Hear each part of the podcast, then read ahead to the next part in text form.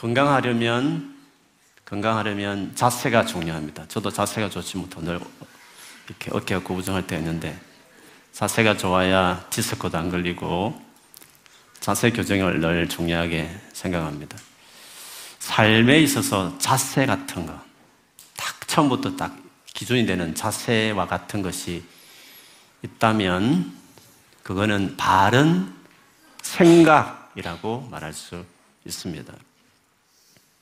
그래서 생각이 가장 치열한 영적 전쟁터다. 뭐 이런 책도 있습니다. 생각이라는 게 참 그래서 중요합니다. 올바르게 생각하는 것이 중요합니다. 그래서 로마서 12장 1절 2절에 보면 여러분 너무 유명한 구절이죠. 너희 몸을 하나님 기뻐하시는 제물로 드리라 이런 말씀을 하셨습니다. 그것은 첫 믿음입니다. 하나님께 우리 자신을 드리는 것은 믿음의 출발이지 않습니까? 즉 주님과 제대로 관계를 맺은 다음에 그 다음에 2절에 나옵니다. 2절에 뭡니까? 너희는 이 세대를 본받지 말고 마음을 마음을 영어로 보면 하트가 아니라 마인드입니다. 마인드는 생각의 말입니다. 그러니까 이 세대를 본받지 말고 생각을 새롭게 하라는 것입니다. 그래서 하나님의 기뻐하시고 선하시고 온전한 뜻이 무엇인지 분별하라. 그래서 예수를 믿은 이후에 정말 인격적으로 하나님을 알고 경험한 이후에 그 다음에 힘써야 될 것이 있다면 생각, 생각을 정말 새롭게 그래야 이게 삶이 건강해진다. 그런 의미죠. 로마서 8장 5절 6절에도 보면 그 성령의 인도받는 삶에 대한 이야기를 8장에 많이 말합니다. 육을 따라 사는 사람이 있다 했습니다. 즉, 죄인의 모습, 원래 죄인의 그 죄성을 가진 인간으로서 살아가는 사람이 있고, 성령을 따라가는 사람이 있다고 말했습니다. 근데 그 따라가는데 제일 중요한 역할을 하는 게 뭐냐면 생각입니다. 육의 생각이 있고 영의 생각이 있다. 이런 말씀했습니다. 육을 따라가는 사람은 육체의 일을 생각하고 성령을 따라가는 사람은 성령의 일을 생각한다고 이야기했습니다. 성령 인도하심이라는 것도요, 생각의 부분이 많습니다. 그렇죠. 생각을 어떻게 하는 따라서 우리가 마음 먹고 결정하고 행동하는 거니까 결국 생각이 이게 모든 게 자세이기 때문에 그 다음에 모든 인격을 이제 그 생각의 기초에서 세워가는 것이니까 생각이 출발입니다. 그래서 어떤 생각을 하느냐는 것은 그만큼 중요합니다. 그러면 어떻게 하여야 우리가 바른 생각을 할 수 있을까요? 어떻게 해야 인격과 삶의 바른 자세를 이렇게 세울 수 있겠습니까? 가장 지름길은 하나님의 말씀, 말씀을 어, 아는 겁니다. 그 말씀이 뭔지를 아는 것이 자세를 내 삶에 세우게 되는 출발과 같은 것입니다. 그래서 여러분 마태복음 11장 28절에 수고하고 무거운 짐진 자들아 너희 인생이 꼬이고 힘든 이유가 있다는 거죠. 어떻게 해야 됩니까? 예수께 오라고 말했습니다. 예수란 인격을 찾으라는 것입니다. 예수님과 인격적인 만남을 가져라는 것입니다. 그 다음에 주님이 뭐라고 말씀하셨습니까? 내 멍에를 메고 내게 배우라 이렇게 하셨습니다. 주님과 인격적으로 만난 사람은 주님이 그 다음에 하는 게 가르치는 겁니다. 하나님 말씀을 하나님 예수님의 말씀을 그에게 가르치는 거죠. 생각을 그러니까 생각을 바꾼다 그런 뜻입니다. 예수님이 어떻게 사셨느냐를 기록한 책이 신약에 네개 시작하는 책이죠. 마태복음, 마가복음, 누가복음, 요한복음이 예수님에 대한 이야기입니다. 여러분 예수님에 대한 이야기를 쭉 자세히 복음서 읽어보면 예수님이 가는 곳마다 제일 먼저 했던 일이 있습니다. 물론 병도 고치고 귀신도 쫓아내고 하셨지만 그것을 목적으로 집회를 한 적은 없습니다. 근데 해당에 가서 가르치는데 귀신이 나타나고 손에 이렇게 불구가 있는 분이 보이고 막 말씀을 가르치러 가르치려고 전파하려고 각성에 가는데 병자들이 몰려오고 그래서 고치고 이렇게 한 거잖아요. 예수님 메인은 항상 말씀을 가르치는 게 목적이었습니다. 그리고 자기를 통해서 병이 나았다든지 삶이 변화된 사람들에게 항상 말씀을 가르쳤습니다. 그러니까 주님을 인격적으로 만난 다음에 그 다음에 힘써야 될 것이 뭐냐 하면 생각을 잘못된 생각을 하나님의 바른 생각인 그 말씀으로 자기를 바꾸는 게 중요합니다. 그래서 여러분 그런 게 있잖아요. 체험을 많이 했는데 이상하게 신앙을 엉망으로 살아가는 사람들 있잖아요. 이유가 뭔지 아십니까? 인격적으로 하나님은 경험했는데 자세가 지금 교정이 아직도 안 된 채로 사는 겁니다. 한 번 디스크 수술했는데 자세가 계속 또 다른, 또 다른 디스크를 또 터지게 할 수 있는 자세로 안 고치니까 치유는 받았는데 좀 있다 보면 또 병이 드는 일들이 이 반복이 되는 거예요. 처음부터 아예 자세 교정을 먼저 계속 해야만 한 번 치료받는 것은 귀한 일이지만 그 이후에는 다시 제, 다시는 병들지 않도록 인생이 힘들지 않도록 고통이 없도록 자세 교정, 말씀 위에 생각을 이렇게 세우고 그, 그 말씀에 자기를 맞추어서 이렇게 계속 교정하며 살면 전혀 인생에 고통당할 이유도 없고 삶의 평탄한 하나님이 도와주신 은혜를 경험하는 것입니다. 요한계시록이라는 책도 마찬가지입니다. 결국 이 책을 받았던 분, 분들이 그 교회 성도들이 뭔가 잘못된 생각이 있었던 것이었습니다. 그리고 너무 좁은 시각으로 바라보는 눈들이 있었기 때문에 요한은 하나님의 계시를 받아서 하나님의 생각이 뭔지를 이 책을 통해서 말씀하고 싶었던 것이었습니다. 그리고 그 생각을 받아들이기 시작할 때 같은 어려운 믿음의 생활, 어려운 생활을 했지만 그거를 담대하게 감당할 수 있는 태도가 건강한 태도가 이제 자세가 이렇게 나오게 되는 것이죠. 그래서 요한계시록 1장에 시작할 때부터 그랬지 않습니까? 이 글을 읽는 자마다, 듣는 자마다, 지키는 자마다 복이 있을 것이다. 이렇게 말씀하셨습니다. 모든 말씀이 다 그렇습니다. 그 말씀을 듣고 또 그대로 지키면 다 복이 있는 것입니다. 원래 요한계시록을 제가 오늘로 하고 끝내려고 그랬는데 제가 대화를 해보니까 아주 소화를 못 시킨 분들이 간혹 있으신 것 같아서 너무 제가 속도를 냈나 싶어가지고 한 주 연기하기로 했습니다.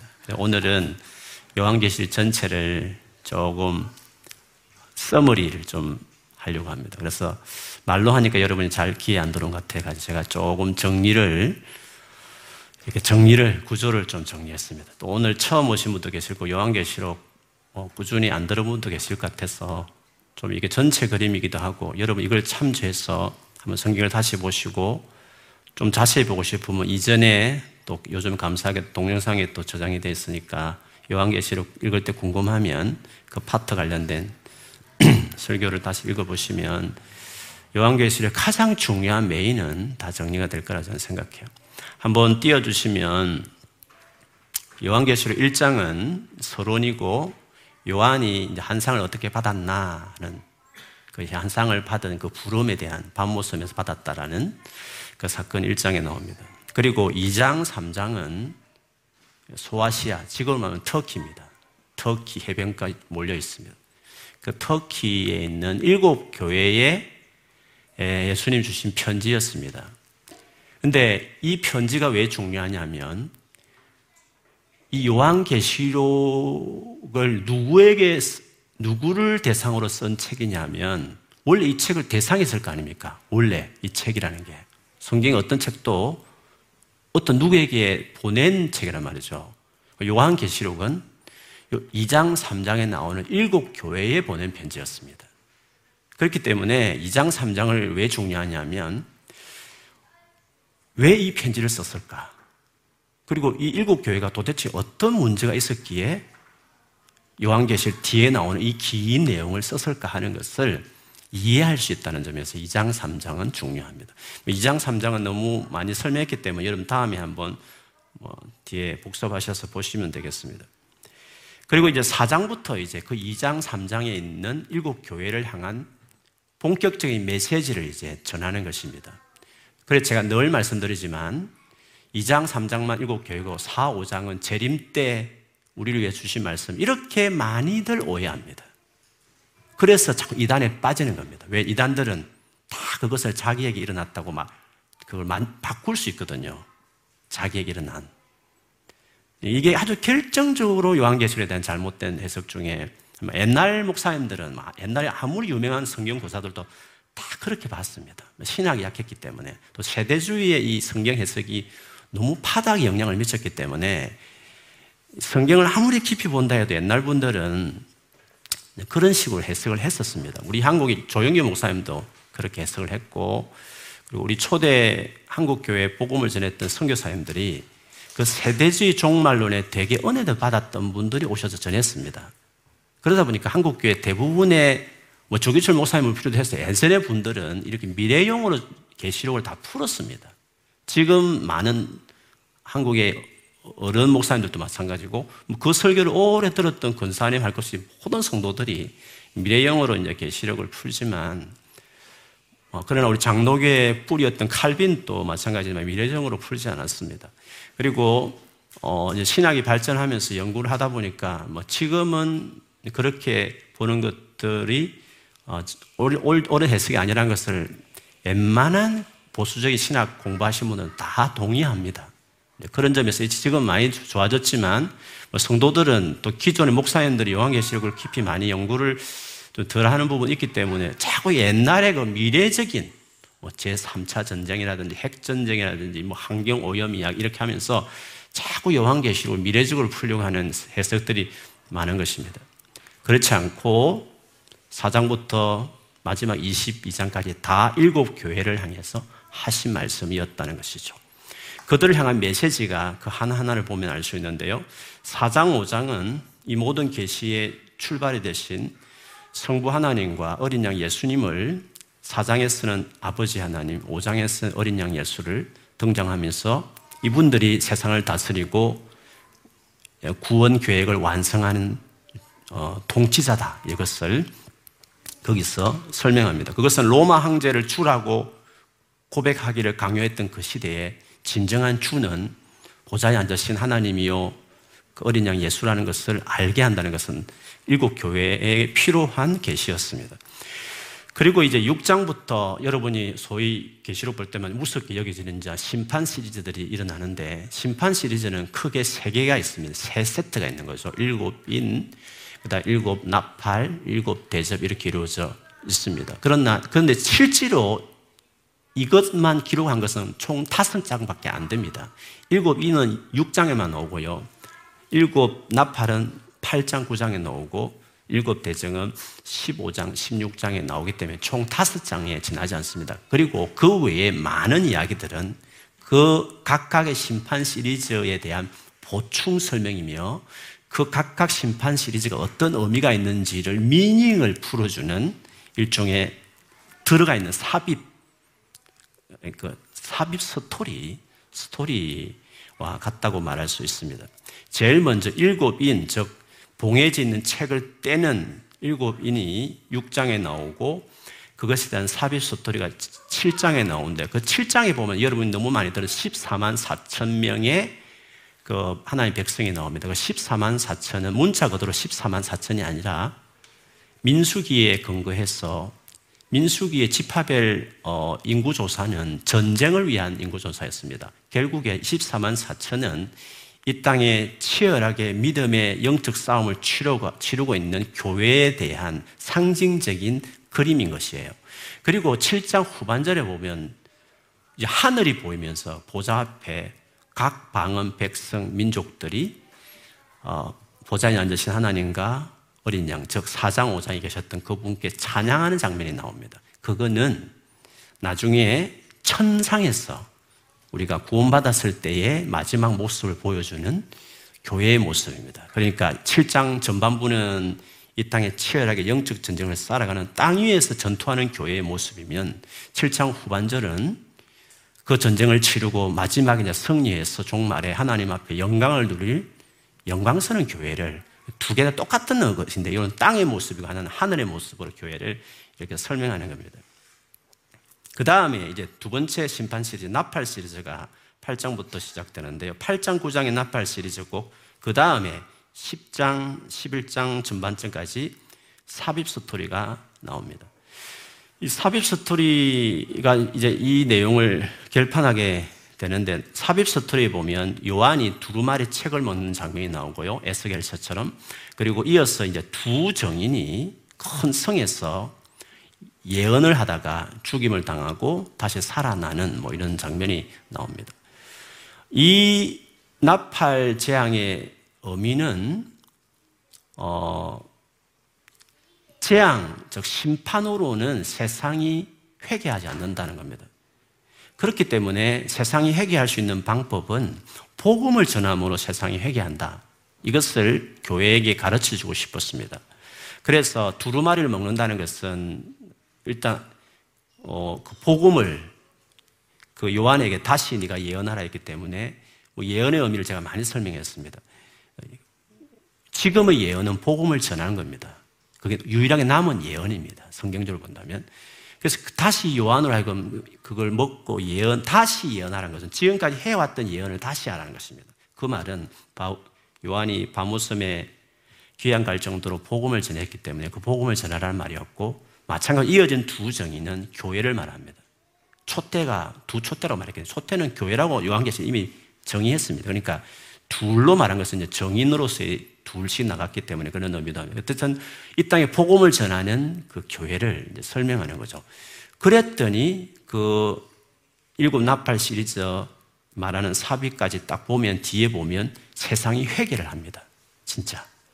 그래서 일곱 이는 일곱 이는 제가 좀 설명에 빼뜨렸지만 이런 하나님의 심판이 있고 어, 예수 믿는 그때 고난을 당하는 가운데 있지만 하나님께서 일곱 인을 쳐서서 전투하는 교회들을 보호한다.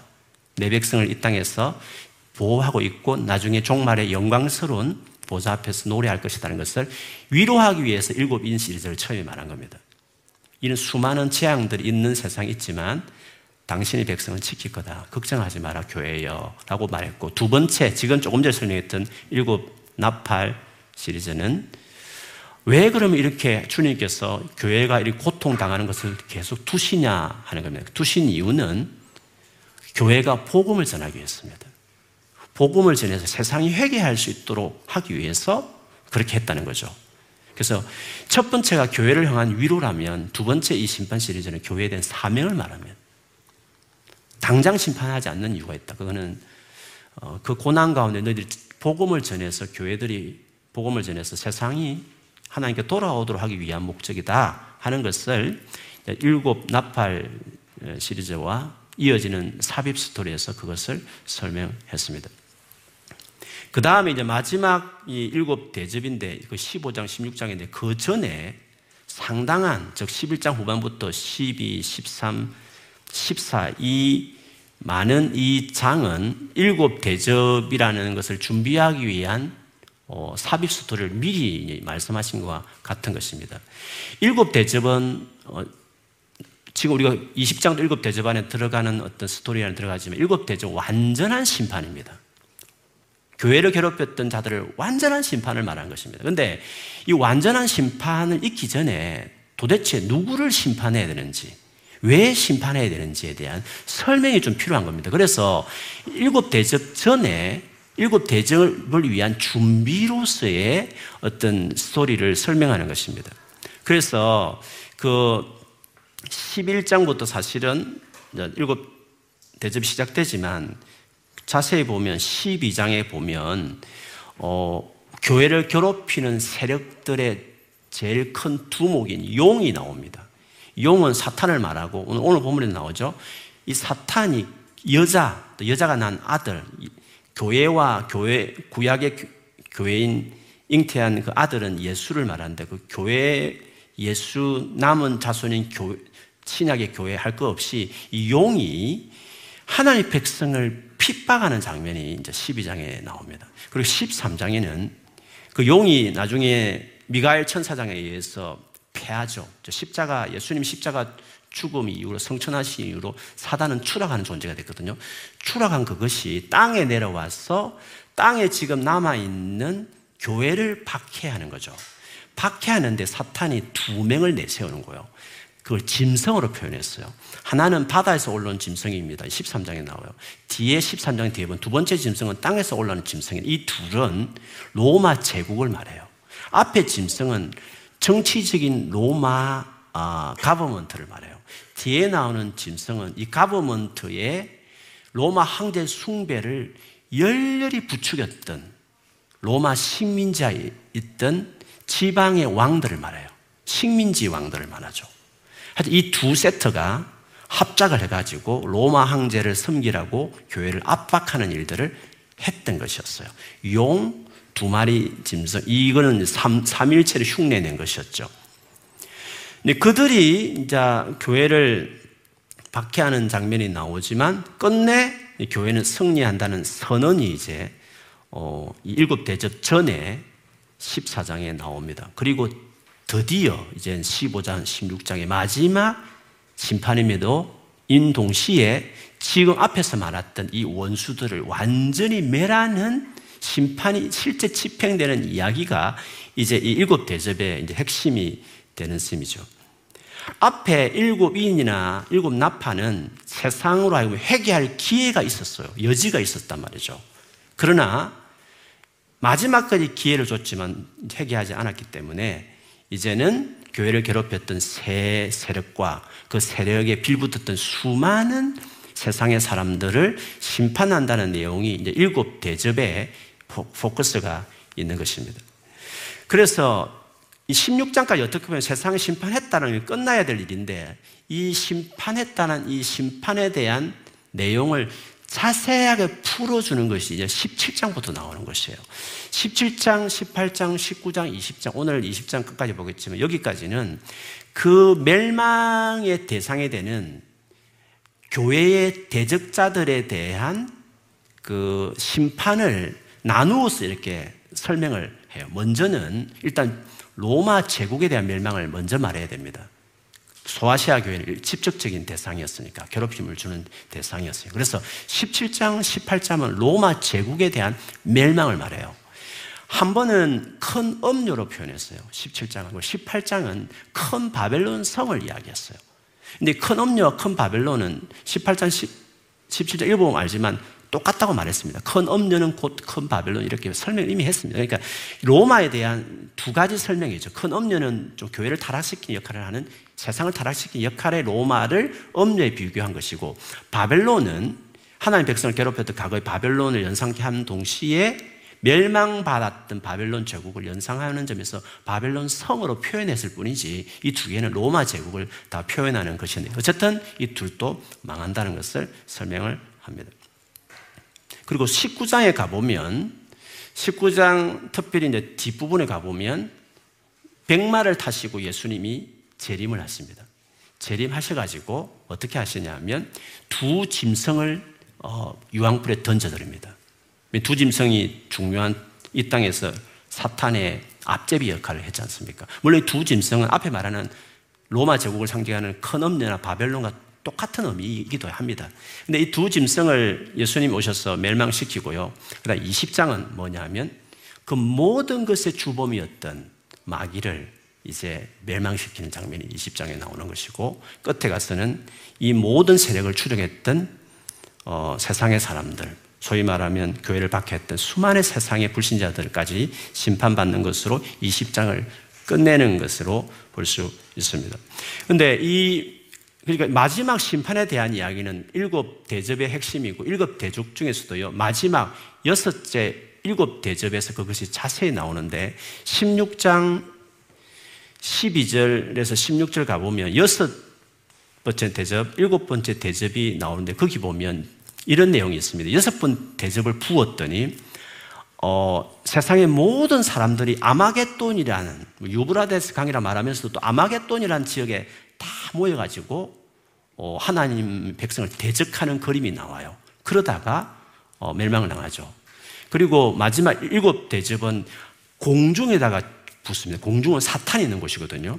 공중에 그걸 붙는 거죠. 그러면서 성도 무너지고 이런 장면. 근데 이 16장 뒤에 있는 이 조그만 이 사건을 17장, 18장, 19장, 20장에 좀 자세하게 풀어서 이렇게 대상별로 이렇게 멸망을 이렇게 설명하는 것으로 구성이 되어 있는 것이라고 볼 수 있는 것입니다. 특별히 19장, 즉, 백마를 타시고 오신 분, 예수님을 말하면 재림하신 예수님이 오셔서 어, 세상의 모든 자들을 심판하는 장면을 19장 뒤에 나오는, 특별히 19장 17절 뒷부분부터 18절까지 보면 세상의 모든 그 교회를 박해하는 자들을 주님이 다 심판해서 새의 먹이로 그들의 살을 주는 말씀이 나와요. 거기 보면 17절 뒤에부터 보면 와서 새들에게 이렇게 말해요. 와서 하나님의 큰 잔치가 있으니까 모이라. 왕들의 살과 군중, 장군들의 살과 장사, 장사 하는 자들의 살과 말들과 그것을 탄 자들의 살과 자유인들이나 종들이나 작은 자나 큰 자나 모든 자의 살을 먹으라 하더라고 이야기했습니다. 예수님 재림하셔서 정말 심판하셔서 다 멸망시킨다는 것을 이렇게 이제 표현한 것이었어요. 그런데 이게 요한계시록 다 그렇습니다. 특별히 요한계시록 독특한 책이 그처럼 보이지만 다 구약의 배경이 다 있습니다. 이 장면은 에스겔서 38장, 39장이 배경인데 특별히 오늘 구절과 딱 비슷한 내용은 39장 17절에서 20절에 나오는 배경입니다. 이 내용이 무슨 내용이냐면 좀 어려운 말이지만 마곡이라는 큰 지역이 있었고 거기에 고기라는 왕이 있었습니다. 뭐 유래를 찾아본 사람이 많이 있습니다. 이거는 뭐 복잡하니까 주로 이스라엘 북쪽에 위치했고 이스라엘 괴롭혔던 어떤 그 세력을 이렇게 지칭을 했습니다. 이들이 이스라엘을 공격해 오는 것이죠. 그런데 하나님께서 그들을 짐승의 먹이로 만들어 버린다. 이런 말씀이에요. 그것이 오늘 본문하고 똑같은 거죠. 제가 읽어드리면 비슷하니까 한번 읽어볼게요, 빨리. 에스겔 39장 17절에서 20절입니다. 주 여호와께서 이같이 말씀하셨느니라.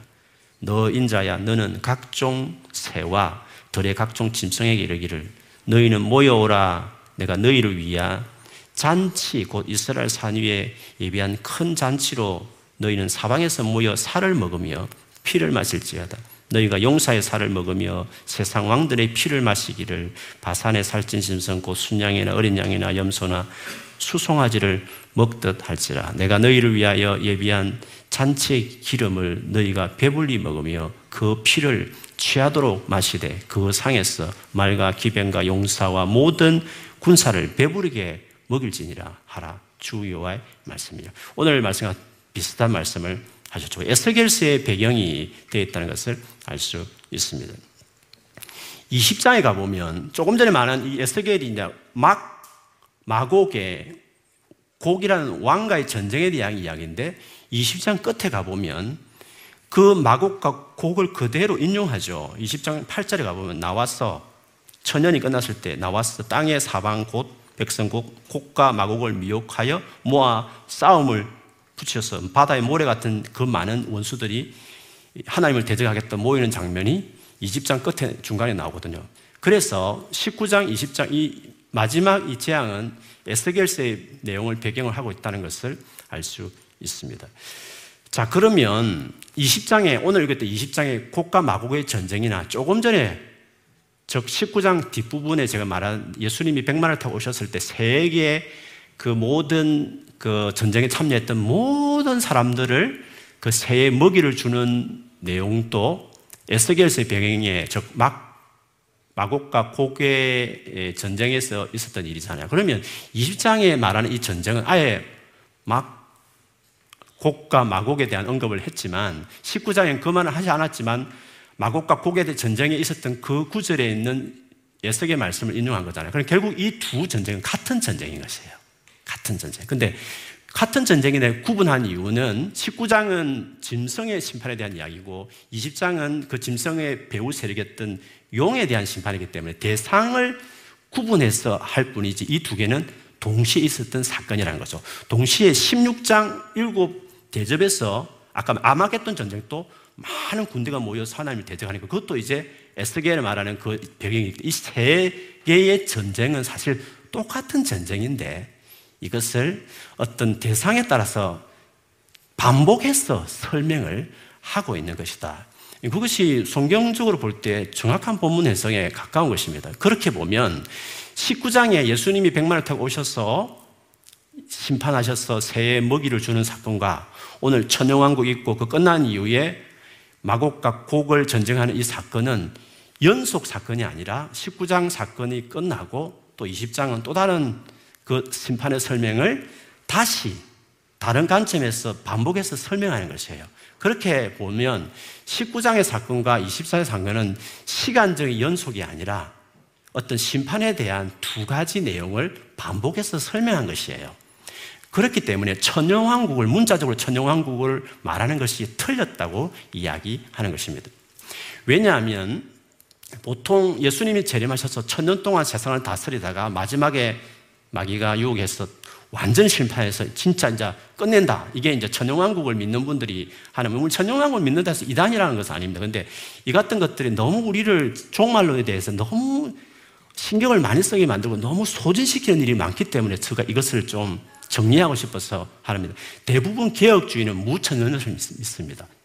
문자적인 천영왕국을 믿는 개혁, 전통적인 유럽의 개혁주의 장로교는 무천년설을 믿습니다. 근데 우리 한국 교회는 역사적 전년설을 믿고, 그 다음에 세대주의 종말론에 제가 복잡한 이야기 했지만 그 영향을 미국이 훑었기 때문에 그 영향을 받은 게 너무 많다 보니까 천년왕국에 대해서 많은 말들을 하는데 사실은 무천년, 이 천년을 문자적으로 보지 않고 그냥 예수님이 초림부터 재림까지 이 기간을 상징주로 천으로 말한다는 것이 성경적으로 맞습니다. 지금 말한 것처럼 19장의 내용과 20장이 똑같은 사건을 달리 표현한 것이라는 뭐 에스겔 가지고 제가 말씀했다는 점에서도 마찬가지지만 자세히 봐도 이 두 개가 시간적으로 연속되지 않는다는 것을 알 수 있습니다. 일단 이 두 개가 연속된다고 시간적인 순수라고 보는 즉 천년왕국을 믿는 분들의 의견을 제가 일단 한번 설명을 하겠습니다. 이 천년을 예수님 재림하셔서 천년 동안 세상을 다스린 것입니다. 천년을 문자 그대로 봅니다, 이분들은. 그러면 19장에 예수님 이미 재림했지 않습니까? 세계 어, 살을 모든 대적했던 종, 자유할 것인 모든 사람을 다 심판해서 어, 새해 고기로 주었습니다. 1차 심판을 했습니다. 그 다음에 오셔서 이제 이 용을 어, 무적행의 열쇠를 가진 천사가 와서 큰 쇠살슬로 어, 잡아가지고 천년 동안 결박하고 무종행에 가두고 잠그고 임봉을 하게 됩니다. 다시는 망국을 미혹하지 못하도록 했다는 것입니다. 그 다음에 이제 이미 죽었던 순교한 영혼들이 오늘 4, 5절에 보면 4절에 보면 이미 죽었던 옛날에 순교했던 초대교회 때 목배였던 사람들이 다 살아납니다. 순교하지 않았지만 그 당시에 짐승과 우상에게 즉 로마 황제 숭배를 거부하고 이마와 손에 표를 받지 않았던 즉 로마 황제 숭배했을 때 셀프 티켓을 주는 그 표를 거부했던 많은 피해를 받던 성도들을 말합니다. 그들도 같이 함께 천년 동안 예수님과 함께 왕노를 하는 것입니다. 그걸 천년 천년이 지나갈 쯤 되었을 때 그 강건되었던 사탄이 풀려나고 그가 사방의 사람들 즉 곡과 마곡을 미혹해서 바다의 모래처럼 많은 사람들이 모여가지고 성도들의 진과 사랑하는 그 성, 성을 에워싸게 되죠. 그러자 하늘에서 불이 던져서 그들을 다 태워버리고 마귀는 결국 불과 요한 못에 던져지고 거기 있는 짐승과 거짓 선지자들 같이 영원히 밤낮 고통을 당하는 내용이 지금 하는 천영왕국에 대한 설명입니다. 그런데 이렇게 천영왕국을 문자 그대로 하면 도무지 설명이 안 되는 게 있습니다. 예를 들면 19장에 이미 천영왕국 전에 천영왕국이 재림하고 나서 천영왕국이잖아요. 재림을 하셨을 때 19장에 보면 계속 반복합니다만 세상의 모든 임금들과 군대들을 심판하고 백성들까지 다 심판해서 새 고기가 되게 했습니다. 그러면 불신자들은 싹 없어지는 겁니다. 대적 같은 사람은 다 싹 없어지는 것입니다. 그런데 20장에 가서 마귀를 무중에 가두는 이유가 망국을 미용하지 못하기 위해서 가뒀다 했습니다. 그런데 망국은 이미 없어졌습니다. 미혹할 대상은 다 죽었단 말입니다. 그런데 왜 마귀, 망국을 유혹할 그걸 하지 못하기 위해서 감금한다는 자체가 미혹할 대상이 없어졌는데 무슨 미혹을 한단 말씀입니까?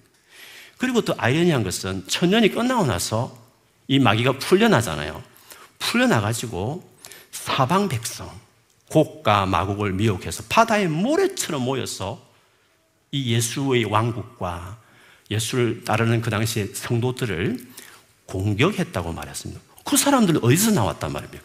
이미 19장에 다 심판이 끝났는데 새 먹이가 다 끝났는데 어디서 그들이 미혹을 해가지고 그 수많은 모래 같은 많은 사람들은 어디서 나왔단 말이냐는 거죠. 그래서 어떤 분들은 아마 19장 심판할 때 벤두리는 심판 안 했다. 이런 식으로 또 하여튼 소설을 쓰는 분들이 이제 계시게 구참 변명들을 늘어놓은 것입니다.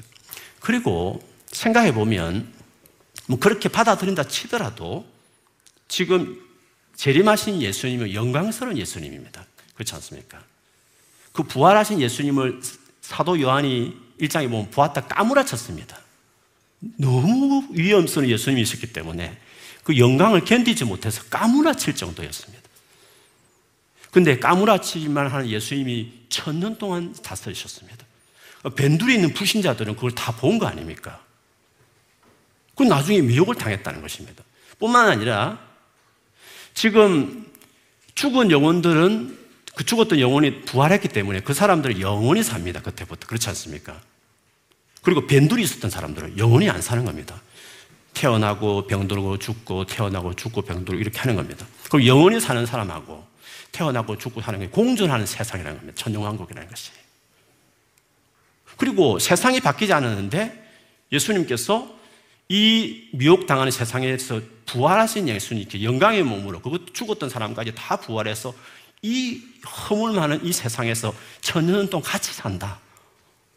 그것도 아이러니한 것입니다. 아무튼 문자적인 천연왕국을 말하기에는 너무 많은 얼토당도 않은 소설을 써야 될 일들이 많기 때문에 어, 그렇게 하는 것입니다. 그래서 조금 전에 말씀했던 것처럼 그냥 문맥을 쭉 보면 마지막 심판에 대해서 반복해서 19장 심판 끝나고 20장 사탄에 대해서 다시 초림부터 다시 이야기해서 마지막 또 전쟁에서 끝내는 이런 것으로 똑같이 마지막 전쟁을 끝나는 이 심판의 마지막 결과를 반복해서 설명하는 것을 보는 것이 성경으로 옳고 38장 39장 에스겔스의 마곡의 곡이 이스라엘 공격했던 그 장면을 그대로 배경으로 다 하고 있기 때문에 공통점이 있습니다. 그런데 이 마곡의 북쪽에서 공격하는 이 마곡의 곡이 이스라엘 공격했다는 에스겔스의 말씀을 가지고 많은 분들이 이스라엘 북쪽에 있는 그래서 쉽게 말해 러시아가 중심으로 이슬람 국가와 연합해서 제3차 전쟁을 일으킬 것이라 하면서 마지막 종말을 설명하는 분들이 있는 거죠. 그런데 오늘 본문에 보면 이 마곡과 곡은 북쪽에 있는 러시아를 말하는 것이 아니라 오늘 본문에 바라고 말하고 있습니다. 땅의 사방 백성이라고 이미 말하고 있습니다. 이건 영적 전쟁을 말하는 것입니다. 모든 마지막 시대에 불신자들에 의해서 미혹당하는 사람들을 이야기하는 것입니다. 문자적인 전쟁으로 볼 수 없는 것입니다. 그럼 예수님이 총과 대포와 핵무기로 싸우는 전쟁에 개입해서 그들을, 그들을 무찌른다? 이게 말이 되지 않는 것입니다. 요한계시를 가지고 얼마나 소설을 쓰고 있는지 모르는 것입니다. 마지막 심판을 대상에 따라 나누어서 반복해서 설명한다. 이것이 본문 해석에 충실한 것입니다. 그리고 다른 성경을 봐도 예수님 재림하시면 끝나는 겁니다. 모든 심판이 그냥 그 처 음 오셨을 때 끝나는 것입니다. 와가지고 또 천년 동안 다스리다 또 문제 터지고 그래 하는 식으로 어떤 신약 성경도 말하지 않는 것입니다. 그리고 요한계시록은 묵시문화이기 때문에 숫자든지 뭐든지 상징으로 푸는 것이 요한계시록 책에 대한 해석의 기본 틀이기 때문에 그렇게 보는 것들이 옳은 것입니다. 그러면 바른 해석은 무엇인가 하는 것입니다. 먼저 요한이 20장에 보면 본 것이 뭐냐면 천사가 용을 결박하는 한상이었습니다. 문자를, 문자적으로 보면 용을 결박한 겁니다. 즉, 마귀를 결박한 것이 아닙니다. 그것을 설명해 해석하는 거죠. 그러니까 용을 결박하는 이것은 문자적으로, 어, 문자적으로 한다면 용을 결박했다고 말해야지 마귀를 결박했다고 말할 수 없는 겁니다. 근데 용을 결박한 이것을 영적인 의미로 말할 때 이제 마귀로 설명해서 결박당한 같은 것처럼 설명해야 옳은 것입니다. 예수님이 초림하셨을 때 저 십자가에 죽으시고 부활하심으로 그동안 세상에서 왕노릇했던 사탄은 결박당하고 진리의 복음이 전파되는 곳마다 사탄의 거짓들이 들통나면서 더 이상 구약시대처럼 온 인류를 미혹할 수 없는 시대가 된 것입니다. 마가복음 3장 27절에 보면 사람이 먼저 강한 자, 즉 사탄을 결박하지 않고는 그 강한 자의 집에 들어가 세간을 강탈하지 못하려니 결박한 후에야 그 집을 강탈해라. 귀신을 쫓아내고 나서 그 이유를 이렇게 설명하신 것이었습니다. 예수님 오심으로 강한 자를 결박했다. 그렇게 예수님이 초림의 사건을 그렇게 설명을 하셨습니다. 물론 오늘 보면 그 정도가 아니라 강금하고 아예 뭐 봉했다고 했기 때문에 너무 어 그렇게 표현하고는 좀 다르지 않습니까? 라고 말할 수도 있습니다. 골로새서 2장 15절에 보면 사탄을 가르치는 통치자들과 근세들을 무력화하여 드러내어 구경거리로 삼으시고 십자가로 그들을 이기셨네. 이게 무력화했다는 것은 아예 포로로 잡았다 이 뜻입니다. 히브리스 2장 14절에 보면 자녀들은 헬과 육에 속하였음에 그도 또한 같은 모양으로 예수님도 같은 모양으로 오셔서 헬과 육을 지니시는데 죽음을 통해서 죽음의 세력을 잡은 자 마귀를 멸했다고 말했습니다. 성경은 멸해버렸다. 아예 무력화시켰다라고 표현했지만 또 한편으로 보면 많은 유혹하는 사단의 시험들이 있는 것 마찬가지처럼 어떤 부분에 들은 완전한 승리를 표현할 때 이런 표현을 쓰는 것입니다. 마찬가지로 오늘 본문에도 그런 연속성에서 예수님의 초림 때 오셔 죽으시고 부활하심으로 오늘 본문에 감금되고 결박당하고 더 이상 세상을 어, 자지우지하고 거짓말로 하던 그 사단의 그 모든 괴계는 이제는 완전히 끝났다. 예수님 초림으로부터 끝났다는 것을 이런 식으로 표현한 것이라고 볼 수 있는 것입니다. 그래서 천년의 기간은 예수님의 사역이 시작된 초림부터 예수님 재림하실 때까지 기간을 말하기 때문에 문자전 천년이 아니기 때문에 그래서 우리는 무천년선을 이야기하는 것입니다. 그리고 또 하나의 우리가 의문점은 순교한 영혼이 살았다고 성경에 되어 있습니다. 뒤에 보면 그들이 예수님과 함께 왕노릇 한다고 했는데 여기서 산다는 것은 육체적인 부활을 말하지 않습니다. 왜냐하면 천년 동안 왕노릇 하는 대상 중에서 그 순교한 사람들만 있었던 것이 아니고 그 당시에 우상에게 경배하지 않는 이마와 손에 표를 받지 않은 순교적인, 순교적인 삶을 살아가는 사람들도 같이 왕노릇 했기 때문에 그렇습니다. 그들은 부활을 안 했지 않습니까? 그는 살아있는 채로 있었기 때문에. 그래서 여기 살아있다는 의미는 육체적인 부활을 말하는 것이 아니라 예수 믿고 나서 거듭났을 때 새 생명을 얻는 죄와 허물로 죽었던 우리를 예수 그리스도가 살리셨던 영적인 출생에 대한 그래서 이미 숭배한 사람도 한번 예수 믿은 이후로 쭉 그동안 살아있는 존재였고 그 당시에 순교는 하지 않았지만 그 황제 숭배를 거부했던 그들도 역시 살아있는 존재였고 그들이 함께 이 신약 시대에 세상을 주님과 함께 다스리는 존재로 여전히 있다라는 것을 이렇게 표현하는 것이었습니다. 어, 그리고 예수님과 함께 왕도로 한다는 것을 재림 이유가 아니라 적시로 이루어진다는 것을 이야기합니다. 에베소서 2장 5절 6절에 보면 허물로 죽은 우리를 그리스도와 함께 살리셨고 또 함께 일으키사 그리스도 예수 안에서 함께 하늘에 앉히셨다. 앉히셨다. 과거형을 끝냈습니다. 이미 보좌에 앉혔고 다스린 존재로 예수 믿자마자 예수님이 죽으시고 부활하심으로 우리가 그 은혜가 임했다 이렇게 말했습니다. 계시록 5장 9절 10절에도 계시록 자체도 그렇게 했습니다. 뒤에 보면 예수님께서 일찍 죽임을 당하셔서 모든 족속 나라 방언할 것 없이 예수의 피로 사람을 샀어 하나님께 드리고 그들로 우리 하나님 앞에서 제 나라와 제사장들을 사무셨으니 이미 각오로 끝났습니다. 이루어진 일로 말하지 천영왕국 때 비로소 미래형으로 말하지 않습니다. 그리고 살아있는 자들이 그러니까 영적으로 거듭난 예수의 새 생명을 얻은 자들을 순교한 자들인지 순교하지 않고 그 당시 살아있던 사람이든지 관계없이 다 주님과 함께 살아있는 영적인 생명을 가진 존재로 주님과 함께 세상을 다스리는 보좌 앞에서 하나님 나라를 현재적 임한 하나님 나라를 이루어가는 존재들로서 설명하고 있는 것입니다. 반면에 죽은 자들 이렇게 표현하는 것이 있습니다. 오늘 본문 봐도 5절에 보면 그 나머지 죽은 자들은 천년이 지나까지 살지 못하다. 죽은 자들에 대한 이야기를 대조적으로 살아있는 자들과 대조적으로 죽은 자들에 대한 이야기를 같이 언급하고 있는데 이 죽은 자들이 누구냐 했을 때 자세한 설명은 그 20장 끝에 11절에 15절에 나옵니다.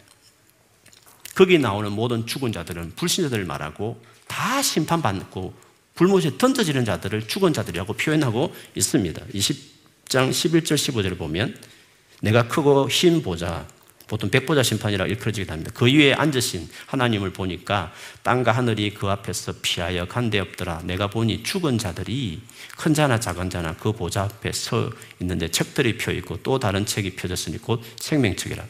죽은 자들이 자기 행위를 따라 책들에 기록된 대로 심판을 받으니 바다가 그 가운데서 죽은 자들을 내주고 또 사망과 업무도 그 가운데 죽은 자들을 내주며 각 사람이 자기 행위대로 심판을 받고 사망과 업무도 불못에 던져지니 이것은 둘째 사망이라. 곧 불못이라. 누구든지 생명책에 기록되지 못한 자는 불못에 던져지더라.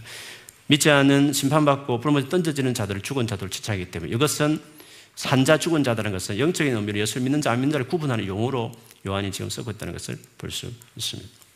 자, 그러면 요한이 지금 말하고 싶은 게 뭡니까? 오늘 20장에서 말하고 싶은 이미 순교하는 많은 사람들이 있었습니다. 지금 고통 많은 많은 성도들이 있습니다. 그러나 요한은 뭐라고 말합니까?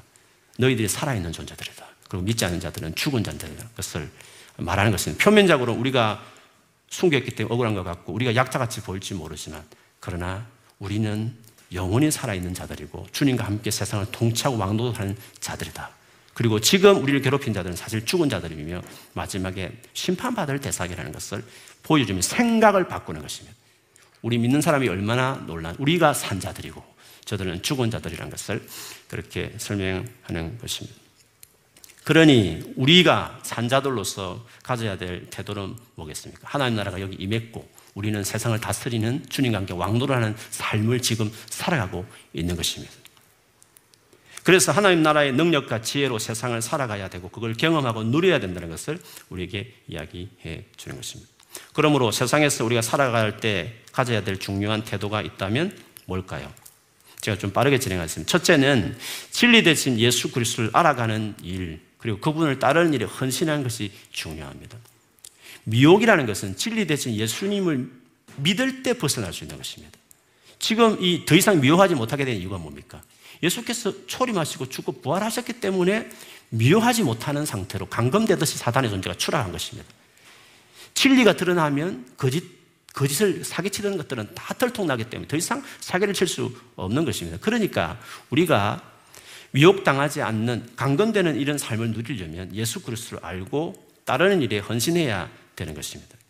그런데 만일에 미혹당하는 것이 이미 없어진 미혹당할 수 없을 만큼 진리가 드러났음에 불구하고 진리 대신 예수 그리스도를 붙들지 않으면 여전히 미혹을 당할 수 있는 것이죠. 그건 진짜 어리석은 일이라고 말할 수 있습니다. 실제로 데살로니가 2장 9절부터 12절 데살로니가 후서 2장은 종말과 관련된 유명한 책 중에 하나인데 거기 보면 거두절미하고 뒤에 보면 사탄이 활동하고 있고 많은 사람을 미혹하게 되는데 속이는데 막 갖가지 기적까지 하면서요.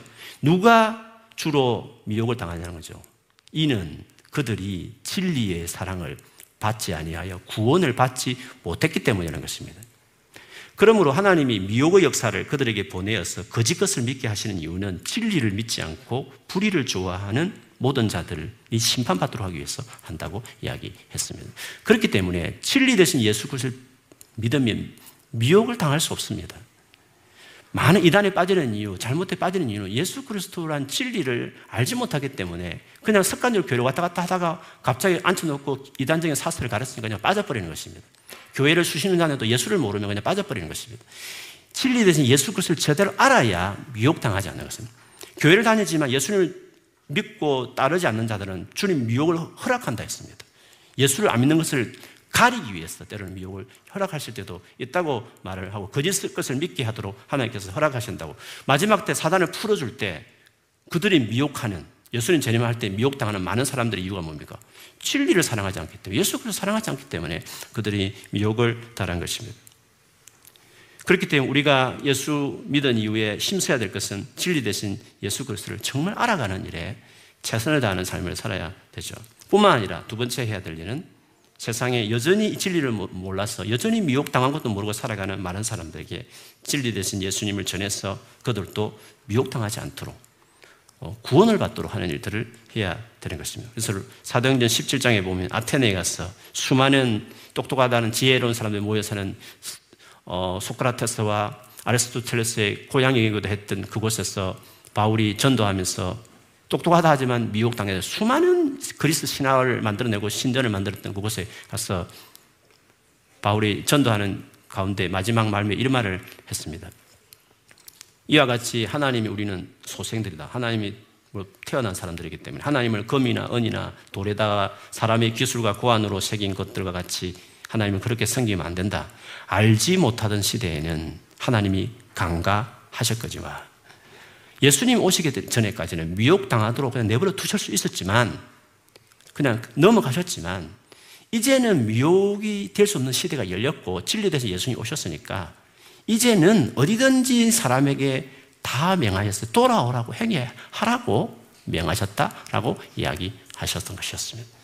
그래서 우리가 개인적으로는 진리 대신 예수님께 굳게 쓸 뿐만 아니라 우리가 세상을 향해서는 이제는 더 이상 미혹의 시대가 아닌 시대에 진리 대신 예수님만 전하면 다 거짓된 거짓 들통나는 시대가 되었으니까 이 예수 그리스도를 전해서 많은 이들이 진리 가운데 나와서 구원 얻도록 하는 것이 교회인 믿는 저와 여러분이 이 땅에서 살아가는 동안 가져야 될 태도다, 사명이다라고 말할 수 있습니다. 그러니 어, 예수 믿은 이후에 남은 모든 여생을 예수 그리스도 진리 되신 예수님을 사랑하고 따르는 일을 힘쓰시고 세상의 많은 사람들에게 이제 미혹에 들지 않게 이미 덜통나게 하신 예수 오신 예수 그리스도를 전하는 삶을 사는 것입니다.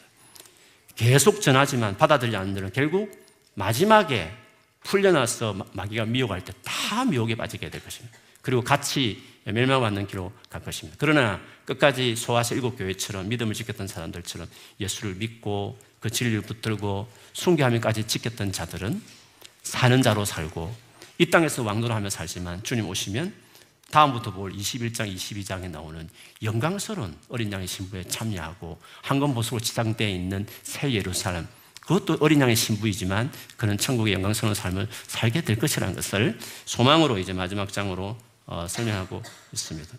올 한 해도 예수 그리스도를 알아가고 진리 되신 예수님을 따르고 그 예수님을 열심히 알아서 많은 이에게 전하여서 더 이상 미혹당하지 않고 진리 가운데 생명의 길로 갈 수 있도록 헌신하는 저 여러분 되기를 주님 이름으로 축원합니다. 아멘.